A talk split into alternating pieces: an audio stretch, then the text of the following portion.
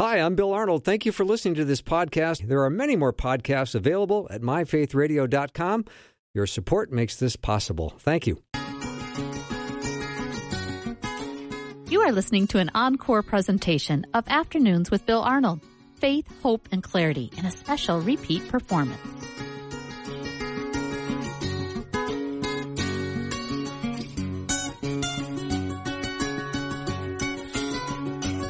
A warm welcome to Afternoons with me. I'm Bill Arnold. And today I've got Dr. Clinton Arnold joining me, which I'm always looking forward to. He um, is uh, been on the show several times, and I always can't wait to have him back on because commentaries that he's written, I've went out and bought. Usually, as a radio host, you get stuff sent to you for free, but I couldn't wait, and I didn't ask. I just went and bought them because they're amazing, and I love them. And he's written commentaries on Acts, Ephesians, and Colossians, and he uh, is also professor, the dean of uh, Talbot School of Theology, and always glad to have him on. Clint, welcome. Hey, it's so good to be with you again today, Bill. Thanks. So, how are you feeling today? Well, hey, I've I, I've got a common cold, and so my voice may sound a little bit different than uh, previous times I've been with you, but I feel I feel fine, and I've taken three COVID tests, and they are all negative, so I'm grateful for that. Yeah. Well, just so you know, my previous guest, uh, David Miles, uh, who upon leaving bowed his head and prayed for you before he left. Oh, that's very thoughtful and kind. Yeah. I appreciate that. Yeah, I did too. We both did. Rosie and I both did. All right, let's. Uh, today's topic: uh, the the, um, the excavation of uh, Colossae. That's. I don't even know where to begin with this. I I can't express how excited I am about that. I Colossians has been something I've worked on for thirty plus years, dating back to my doctoral studies. Wow. And I was hoping that hope against hope that they would begin excavating it before I died. and sure enough, it's it, there. They will be getting started. They've done two site surveys. Uh, the second is underway right now, and then probably uh, one year from now is when they will actually begin digging at the site. So, Clint, when was the site of Colossae identified? The site was identified as the biblical site of Colossae in the 1800s. So we've known about it for a long time, uh, but it has never been excavated. And part of that is uh, it's in modern day Turkey, and one needs to gain permission from the Turkish government. So a number of groups have applied, but have regularly been denied opportunity to go in and excavate. And recently, uh, well, I should say in the last 20 years, the Turks at the University of Denizli, which is close by, have really developed in the area of archaeology. and they've been doing amazing work at Laodicea, which is only eight miles away from Colossae. Mm-hmm. And there's uh, just been uh, extensive excavation and um, restoration work at the site of Laodicea, and now they're going to focus on Colossae. I'm fascinated with how one would go about identifying uh, a site like this. Are there technology advantages that I've never even thought of that they would use to say, yep, I'm pretty sure it's right here? No, that's a really good question uh, because you know it's a big agricultural area. How do you find out? You know, there's a site. Well, in this particular place, there's obvious building materials that are strewn around the ground there. Uh, there's a big mound at Colossae, which is common for an acropolis uh, to have a big mound where you, some of your principal buildings would be located. Uh, just north of the mound, there is a graveyard. They call it a necropolis with uh, different kinds of uh, tombstones and things of that nature. And they've discovered inscriptions on some of these places that actually mention Colossae. Uh, so there's a number of things there that help us gain information about it. We also know from historical sources that it was by a river, the Lycus River, and that river sure enough runs right by this site that we've identified. Mm-hmm. Dr. Clint Arnold is my guest. We're talking about the excavation of the city of Colossae, which was identified 200 years ago, and now they're getting ready to go to it. Clint, maybe you would talk to us about what the city of Colossae would have been like. If I'm a if I'm a resident in the first century, what was it like? As a resident in the first century, Colossae would have been kind of a small town. Uh, it was far overshadowed by nearby Laodicea. Laodicea was the big city, big uh, uh, agora, uh, commercial market places, multiple temples, all sorts of things. It was a vast area. And then just 10 miles to the north was a city called Hierapolis uh, that was also a significant and big site in the first century. Uh, Colossae uh, would have been a much smaller site, and people living in Colossi would have been involved in agriculture. They would have been involved raising livestock and animals like cattle and sheep, and some involved in mining uh, industry uh, nearby. But prior to the first century, if we go back four or five centuries, uh, Colossae was the much bigger city. And so ancient writers t- speak of Colossae as a, a large city, the most significant city in the area. Uh, so things changed by the time we get to the first century and the rise of the Roman Empire. So, Clint, why uh, why would Colossae be of such great importance to Paul?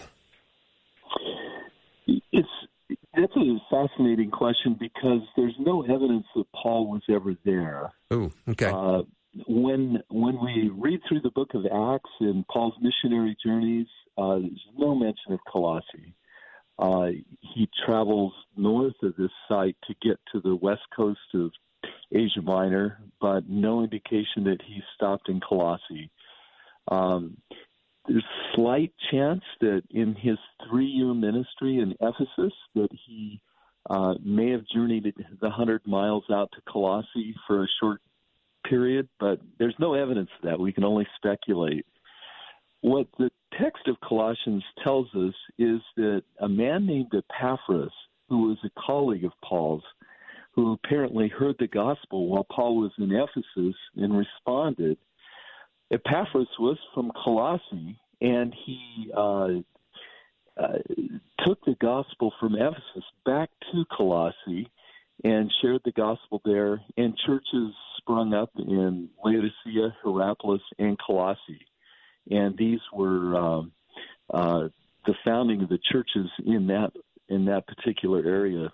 So Paul felt uh, a pastoral responsibility because Epaphras was one of his uh, colleagues and coworkers. Clint, I'm just trying to get a layout in my mind here. I'm not looking at a map, and that would be helpful if I did. But how do I place Colossae and Laodicea and Hierapolis together? How do they look on a map? Yeah, so if we go to a map of modern day Turkey, um, or some people might think of it in relationship to Asia Minor in their uh, Bible Atlas in the map in the back of their Bible, uh, Ephesus was the big city. Uh, it was the large metropolis city that was on the west coast of Asia Minor, again, modern day Turkey. Uh, and that was the hub of all the activity there. And we know that Paul spent a lot of time there because it was a strategic center. Now, if we if we go due east, just go straight east about 110 miles, we land at Colossae. And there was a triangle of cities there, Colossae, Laodicea, and Hierapolis, uh, that were in a little valley, an agricultural valley called the Lycus Valley. Uh, very fertile valley uh, with able to grow a lot of crops. And I feel right at home there because I grew up in the San Joaquin Valley of California, and it seemed like when uh, the first time I went there to visit, I thought, this is just like home for me. Uh, they're growing cotton here, mm. and the only difference is instead of a John Deere cap, they've got they're wearing turbans uh, as they drive their tractors. mm-hmm. And was there a earthquake in the first century that kind of uh, destroyed Colossae? Yeah, that's a fascinating thing. There's a number of historical sources that tell us there was a massive earthquake that destroyed uh, Laodicea and destroyed uh, Hierapolis. Uh, this earthquake uh, required intervention from the Roman government for uh, for Laodicea to be rebuilt, and it's mentioned that way in the historical sources. Colossae was so small and insignificant that it's just not even mentioned. We just know about the earthquake from these other cities.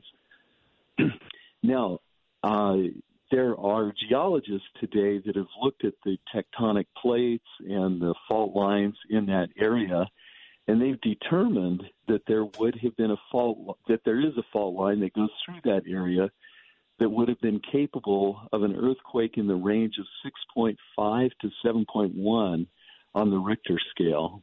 Uh, so if we think back of what construction was like uh, 2,000 years ago, there was no reinforcing with uh, metal rebar. Uh, there were just columns and uh, blocks of uh, marble stacked up on each other. And so an earthquake in the six point range would have just been absolutely wow. devastating. Yeah.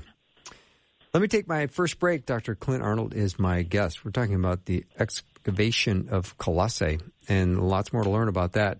If you have a question, let me know what it is. I'll ask uh, Dr. Arnold. 877 933 2484. Again, 877 933 2484. I'll be right back.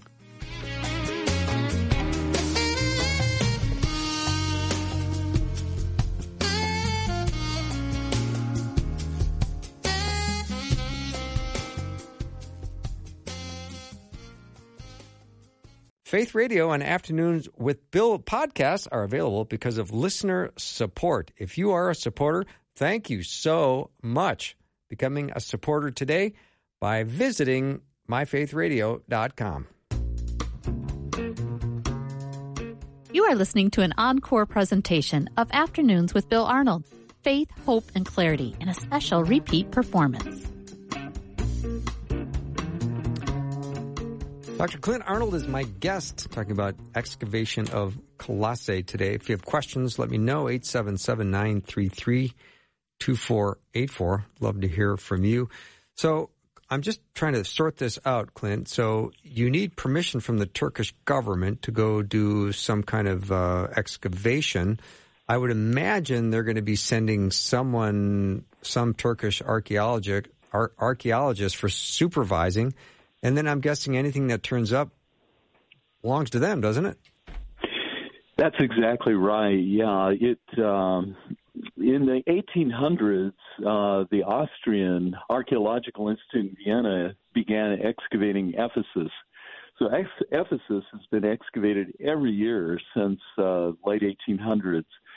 But in those days, uh, significant discoveries were taken away from the site, and there's a wonderful Ephesus museum in uh, Vienna, Austria. If you're ever there, I mean, you got to see the Ephesus Museum. It's amazing.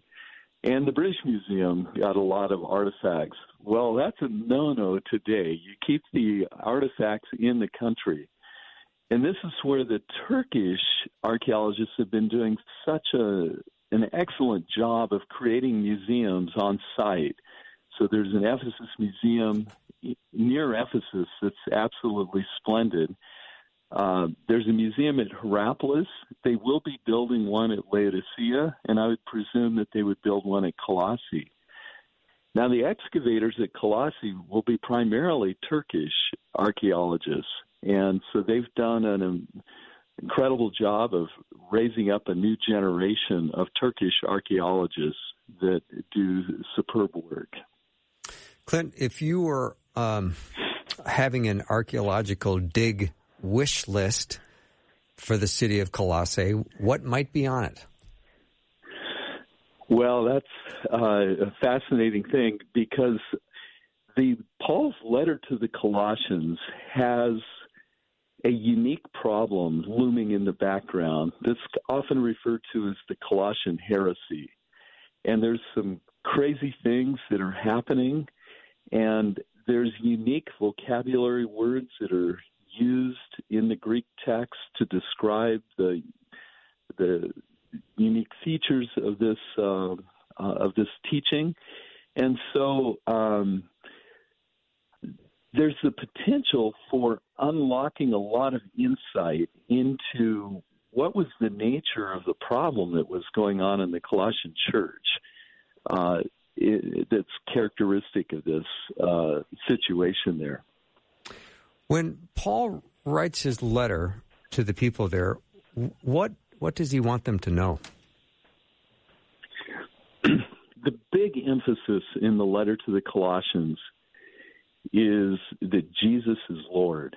Uh, Jesus is Lord, and the implications of that for all of life.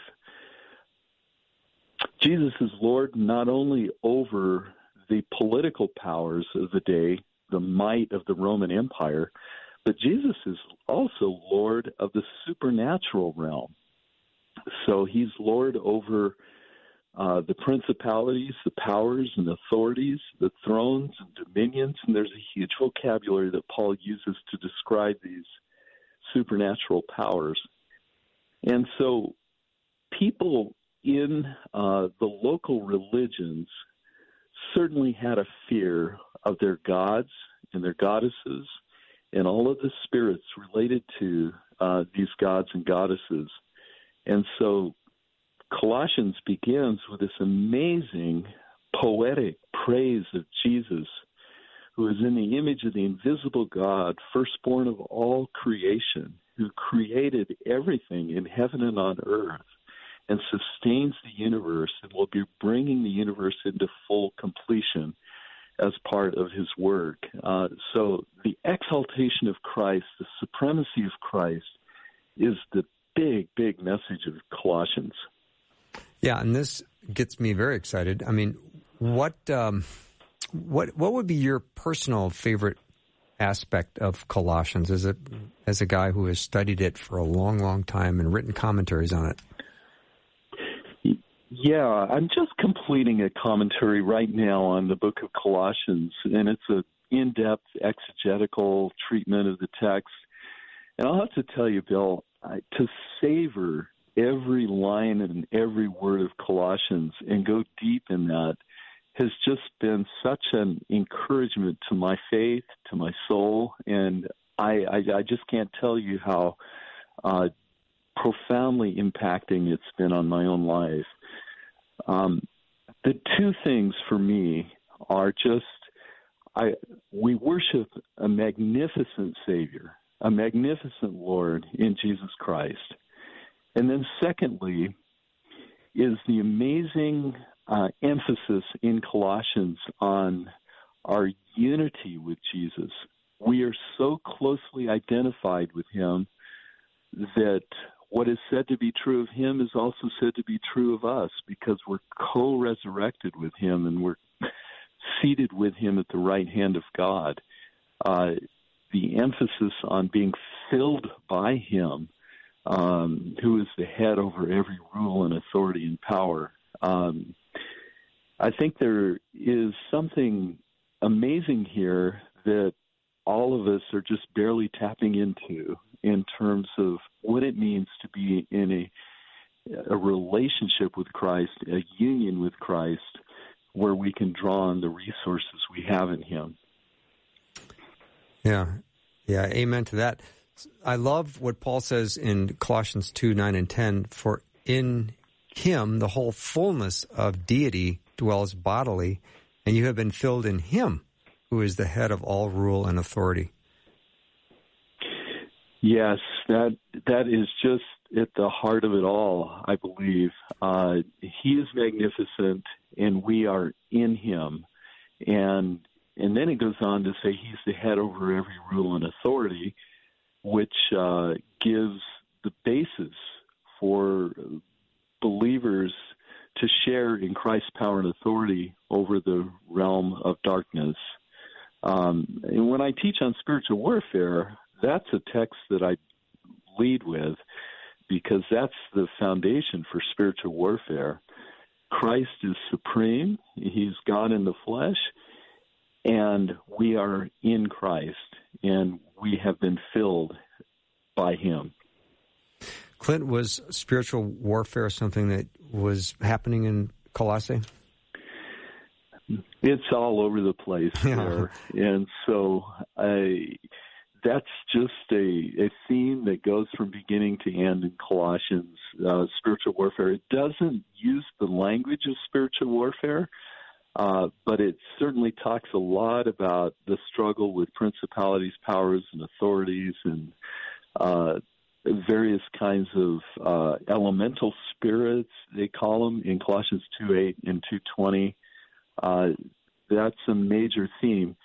Colossians also gives us the most dramatic uh, and uh, incredible depiction of the work of Christ on the cross and its relationship to the principalities and powers. We can think of the work of Christ on the cross as simply Jesus shedding his blood for the forgiveness of sins, which it is, but it also says in Colossians chapter 2 verse 15 that on the cross he stripped the principalities and powers, he publicly exposed them, and he led them in a triumphal procession. Uh, it's it's amazing depiction of the implications of the cross for the principalities and powers for Satan's domain. No, it's just I just love what you just said. It's like I want to. I'm I'm standing on my feet cheering. Say more. but what a, an important message for these people to hear because uh, it would never have occurred to anyone in Colossae or anywhere in Western Asia Minor at that time to doubt the existence of these powers. For them, it was all about what do I do? How do I protect myself? Uh, how can I uh, provide protection for my family, for my livestock, and all of this? And now that they've prayed the sinner's prayer and joined the church, uh, is there anything Christ can do? Mm. I mean, in relationship to my former worship of Artemis or Zeus or uh, any of these other gods and goddesses that I formerly worship? And Colossians eloquently answers that question. Yes, Christ is magnificently higher than any of these gods, goddesses, principalities, authorities, any of these things. Yeah. And you are in him. It's it's it's awesome. Just it awesome. Is awesome. Yeah. Dr. Clint Arnold is my guest. We're going to continue our discussion on Colossians and Colossae and the excavation and the archaeological dig. If you have a question, let me know. 877 933 2484. We'll be back in just a minute.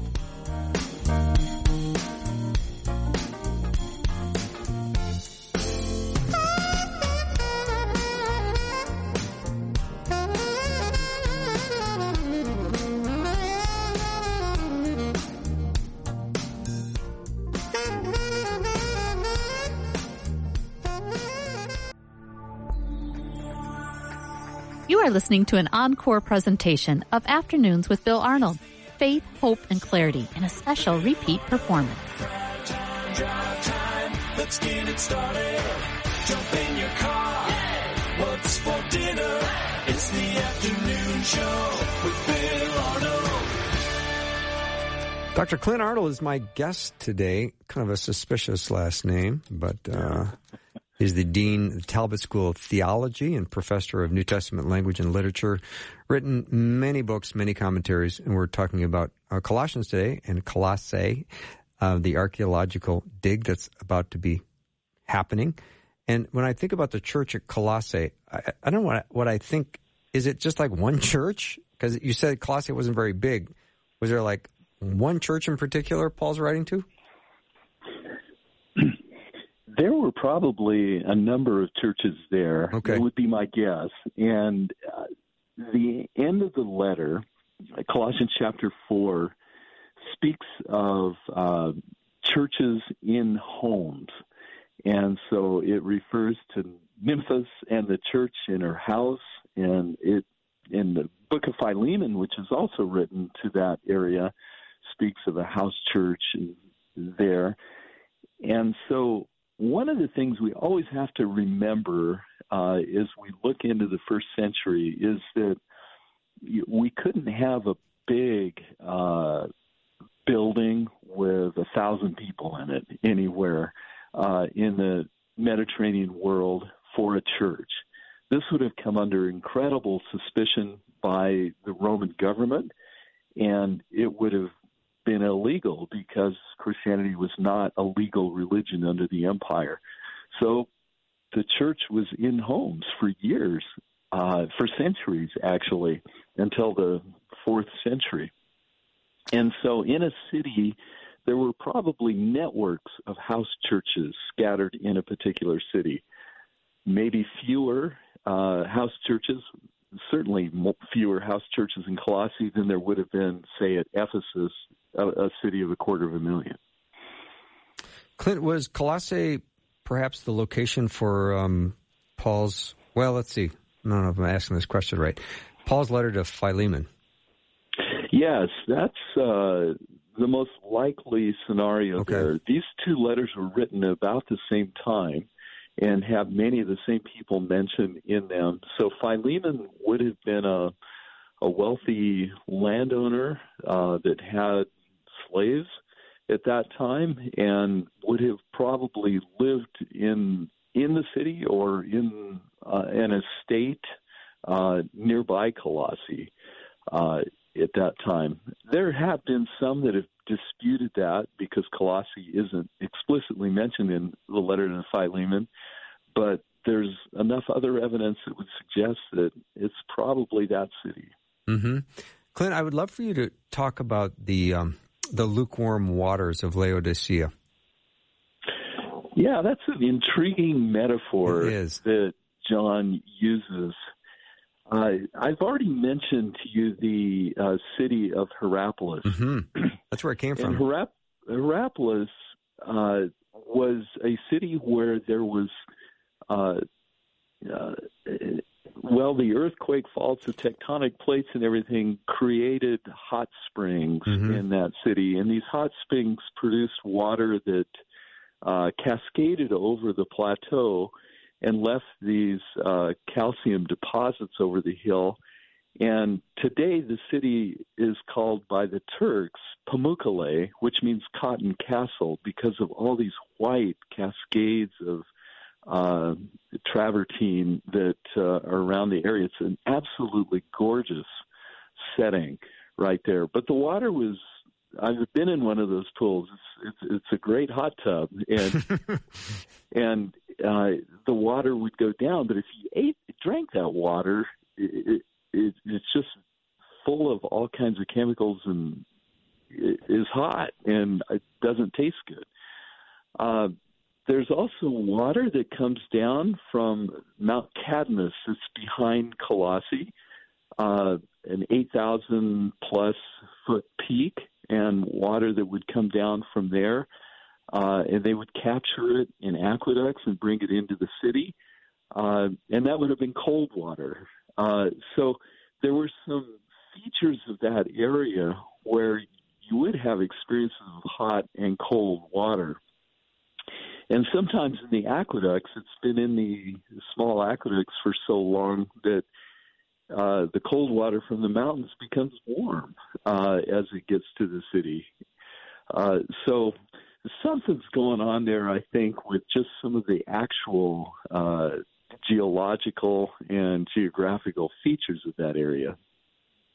That's so interesting. Uh, you know that passage that Jesus talks about in Revelations about I will spit you out of my mouth. Mm-hmm. If you would be willing to talk about that a little bit too, I know our listeners would love that. Yeah, so it's a metaphor that uh, was in that letter to to, uh, to the Laodiceans in Revelation uh, that would have immediately captured the attention of people living in that area because they had that experience of, of seeing hot water, cold water uh, that would come from these various sources, and lukewarm water that would come uh, in an aqueduct uh, because the water was carried from such a, a long distance. So they would have connected with that and, and immediately uh, in Jesus' use of that metaphor in, in the letter. And we all know just human experience that cool water is the refreshing water and and and the Lord is challenging the church to be a people who are zealous for him and who uh, are refreshing to one another and and, and bring uh, the the kind of ministry of the gospel to people that would be uh, refreshing. Mm-hmm. Dr. Clint Arnold is my guest. We're talking about Colossians and the archaeological dig of Colossae. And Clint, I'm, I'm looking at Colossians uh, chapter 4, verse 3. It says, At the same time, pray also for us that God may open to us a door for the word to declare the mystery of Christ, on account of which I am in prison. What do you, how do we understand what the mystery of Christ is in Colossians 4 3? Right. The, the, the word mystery is also a word that people in that area would have been very familiar with because of mystery religions. They had uh, local cults, uh, including the cult of Apollo, the cult of Zeus, uh, the cult of Artemis, where mystery initiation rituals were were done and they were secret and so on. and Paul is very clear in Colossians that Jesus is uh, presented as a mystery. Uh, he was something that uh, was not previously understood uh, and now being disclosed. But mystery was not just a term that was used in uh, in the mystery religions in the Greco-Roman world. It was also a term that we find in the book of Daniel when Daniel had the vision of this big uh, figure made out of gold and silver and bronze and uh, legs with a mixture of uh, alloys, and this rock, not hewn with human hands, comes and is hurled against that and destroys this this um, image, and we find out that it represents four kingdoms, and Daniel explains this mystery to Nebuchadnezzar, and the word mystery appears frequently in Daniel uh, for something that uh, was previously undisclosed that God now reveals, as he did to Daniel in his dream. So people living in Colossae would understand the word mystery, but I think the content of that mystery is explained better through uh, the book of Daniel as God revealing his plan for the ages through Jesus Christ. Uh, and Jesus Christ is something not previously known but revealed. He has died on a cross for our sins and that was difficult to, for Jews at the time even to discern and understand that the Messiah must suffer and die for the sins of the world. Mm-hmm. Clint, I uh, I love studying Colossians, and I love that you have all the answers for the most part. So this is good.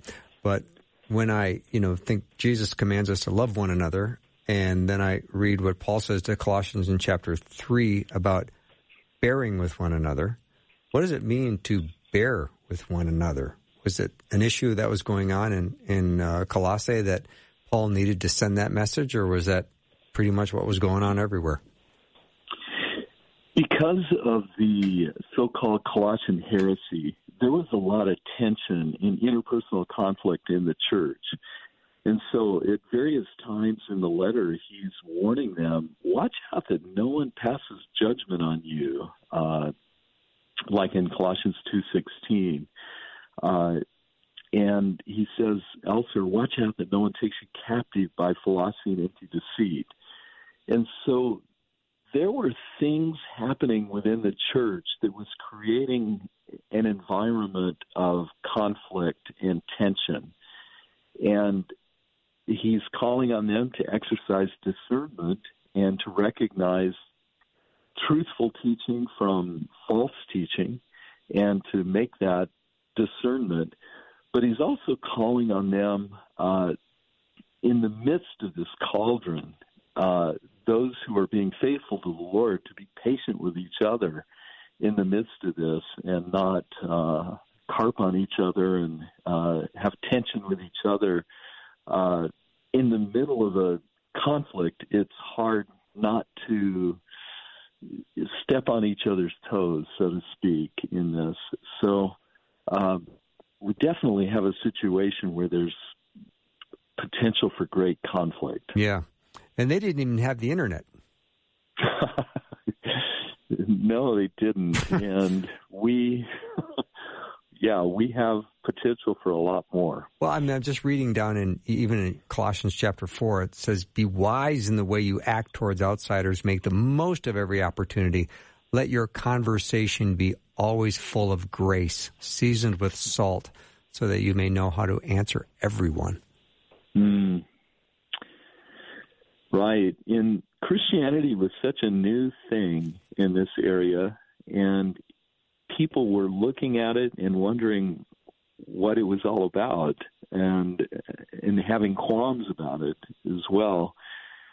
And we also know that the church at Colossae probably got its start in the Jewish community because there would have been a, a large contingent of Jews there, and it was always Paul's uh, missionary and evangelistic strategy to the Jew first and then to the Greek, and that became his way of reaching the Gentiles by reaching the Gentiles who were part of the synagogue. And so the Jew- Jewish people were always looked at with suspicion by others within the community. And so there would have been plenty of opportunity for people to give a representation of what their new faith was all about. And how they did that would be crucially important in attracting folks to the gospel. Mm-hmm. So, Clint, if I read Colossians, are you pretty much thinking that I, am going to walk away if I read it the way Paul addressed the people there, that that I, I will have total and complete sufficiency uh, in Christ in my life? not only for my salvation, but for my sanctification? Well, there's some amazing teaching here that will make a difference. It'll make a big difference in anyone's life who reads the text. The difficulty that we always face in looking at Scripture is moving from the head, what we read, to the heart and mm. getting it emblazoned on our hearts. So that's where the illumination of the Holy Spirit comes in. And I think I tell my students all the time that before you read the Bible, you've got to pray and ask the Holy Spirit to be so engaged in this process of taking it and helping you richly and deeply feel and experience what this text is saying and move us into an experiential relationship with Christ where we it's actualized in our lives uh, instead of keeping it strictly uh, uh, theoretical knowledge. Mm-hmm. Dr. Clint Arnold is my guest. I'm so glad he's with me today. You can um, send me a question you have on anything that we're talking about. If you need clarification on something or you have a question, uh, you can text to 877 933 2484. Otherwise, we'll be right back.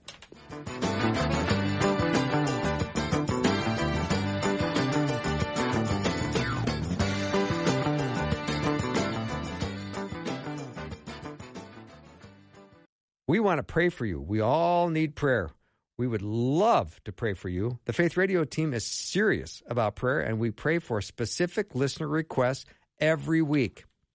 Share your prayer requests with us anonymously and securely on our website at myfaithradio.com. You are listening to an encore presentation of Afternoons with Bill Arnold. Faith, hope, and clarity in a special repeat performance.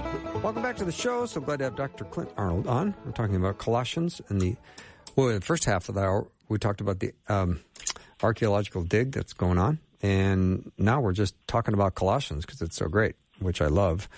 And I was thinking about Colossians chapter one, uh, Clint. And it says, "And He is before all things, and in Him all things hold together."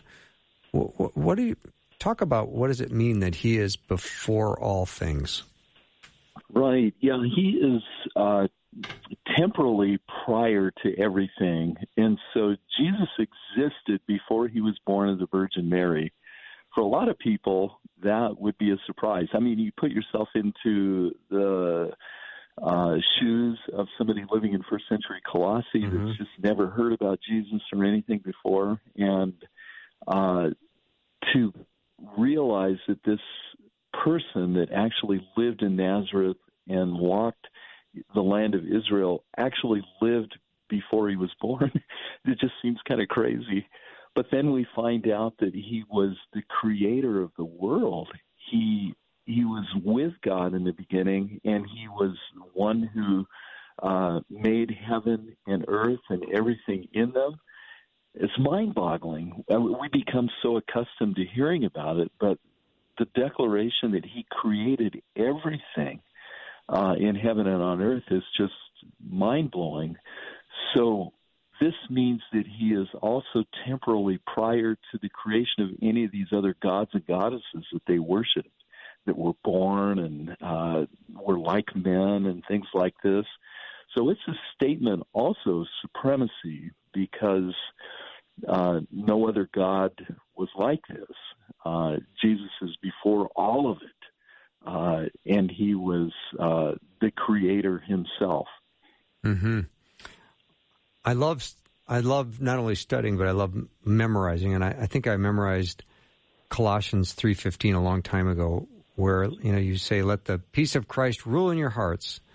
And be thankful. I mean, that's not the whole verse right now, but mm. um, Mm. And I, then after years and years, I, I stopped and I thought, what does it mean to let the peace of Christ rule in my heart? I'm not even mm. sure I have a good answer yet. Yeah, that's uh, probably one thing that all of us need more than almost anything else right now with so much of the difficulties that we see uh, globally and in our own country. And uh, the we have an extension center for Talbot School of Theology in Kiev, Ukraine, oh, wow. and uh, I'm praying for peace to rule in the hearts of our students and alumni uh, regularly because it's just the fear of a missile strike at any moment. And I think there was one in Kiev just today again. Uh, it's so real. Uh, all of us so desperately need God's shalom uh, to rule in our lives, for sure. When I think of Colossians 3 and the admonition that we should, uh, let me see if I can find the verse here real quick, um, that we do everything that we do in word or in deed for God's glory. Mm. How, how do we do that? How do we make sure that whatever we do in word or deed is for God's glory? I don't know. How, I don't know how to do that quite yet. You know, I think it's uh, just part of this whole process that we call sanctification. That every day of our lives, we we strive to make more and more progress to align our will with God's will and to align our behavior with God's uh, standards for us. And that brings glory to Him. Whereas uh, engaging in sinful behavior, uh, pursuing various forms of idolatry, whatever it might be. In Colossians, we learn that sexual immorality, impurity, passion, evil desire, and covetousness amount to idolatry, and God despises idolatry.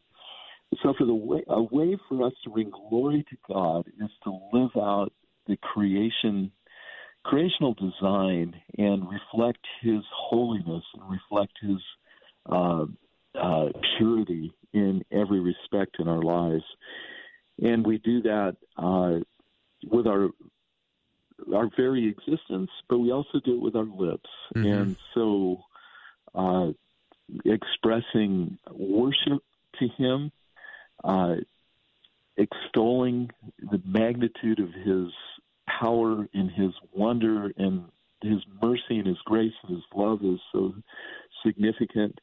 Um, but loving and embracing His Son is the most important thing. So uh, holding on tight to Christ in Colossians two nineteen, it speaks of of uh, holding on and grasping and seizing and holding on tight to the Lord Jesus Christ. And I, I love that imagery because uh, that is where uh, God will be well pleased if we love His Son. hmm Dr. Clint Arnold is my guest. We're talking about Colossians, and when I uh, think of Colossians three verse two, and I I love this one where it says, "Set your mind on things above, not on earthly things." How do we do that, Clint? I mean, we've got a lot going on today in this on this earth, and a lot of things we have to take care of, and and Paul's letter to Colossians says, "Set your mind on things above, not on earthly things." Yeah, you know, I when I was writing that section of the commentary that I'm completing right now, I spent a lot of time puzzling over that Oh, good. because I was thinking about the very same thing. How do I do that? Um, what I came away with is we've got to be very mindful about what we think about and intentional intentional about what we think about uh, setting our minds uh, putting our thoughts on certain things uh, is so crucial for us and what do we expose our minds to and what do we give our minds to for hours every day Yeah. it will have an impact on our lives. And so, intentionally putting our minds, choosing to think, focusing on things that are uh, of the Lord, will have a positive impact on our lives. hmm And and I think that's where it really hit me, choosing not to think about things that I shouldn't, and choosing to put my mind, a focus of my mind on other things. And I'm confronted with that choice every hour of every day. hmm When is this commentary going to come out? When can I get my hands on a copy? Well, it's due to the publisher in 2013, uh, Bill. okay. All right. So, in other words, it's going and well. I hate to I hate to mention that to my students because that sets a really it sends a really wrong message. Yeah, uh, when it really does. when to get their papers in. Yes. Uh, but um, I I kind of took this dean role during that time, and that kind of set me off on uh, some other things. And so I'm actually stepping out of the dean's role at Talbot School of Theology and returning to the classroom. oh, wow. So I'm hoping, and I'll be on a sabbatical this fall. So I'm hoping to wrap it up and have it done by Christmas. Well, who might be taking over your role? There is a, a, a faculty member by the name of Dr. Timothy Pickavance Okay. that will be stepping into that role, and he's an outstanding administrator and a good scholar and loves the Lord and committed to the local church. And I couldn't be happier Nice. with uh, this new person stepping into that role. Yeah. This is so much fun, Clint, having you on. Thank you so much for saying yes to my invitation. It really means a lot to me that you come on and, and are willing to do this. Well, you've chosen some topics that I just absolutely love to talk about. So thank you for the invitation, Yeah. Bill, and God's rich blessings on you Yeah. and all your listeners. Thank you. And nice to see that your voice held up beautifully this hour.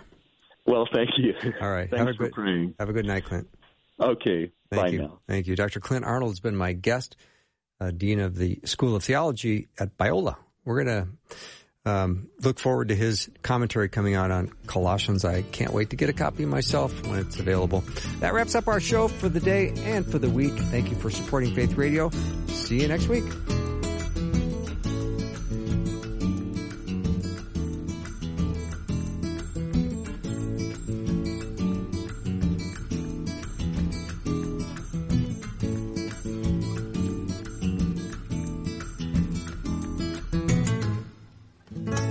For listening. Programming like this is made available through your support. Information available at myfaithradio.com.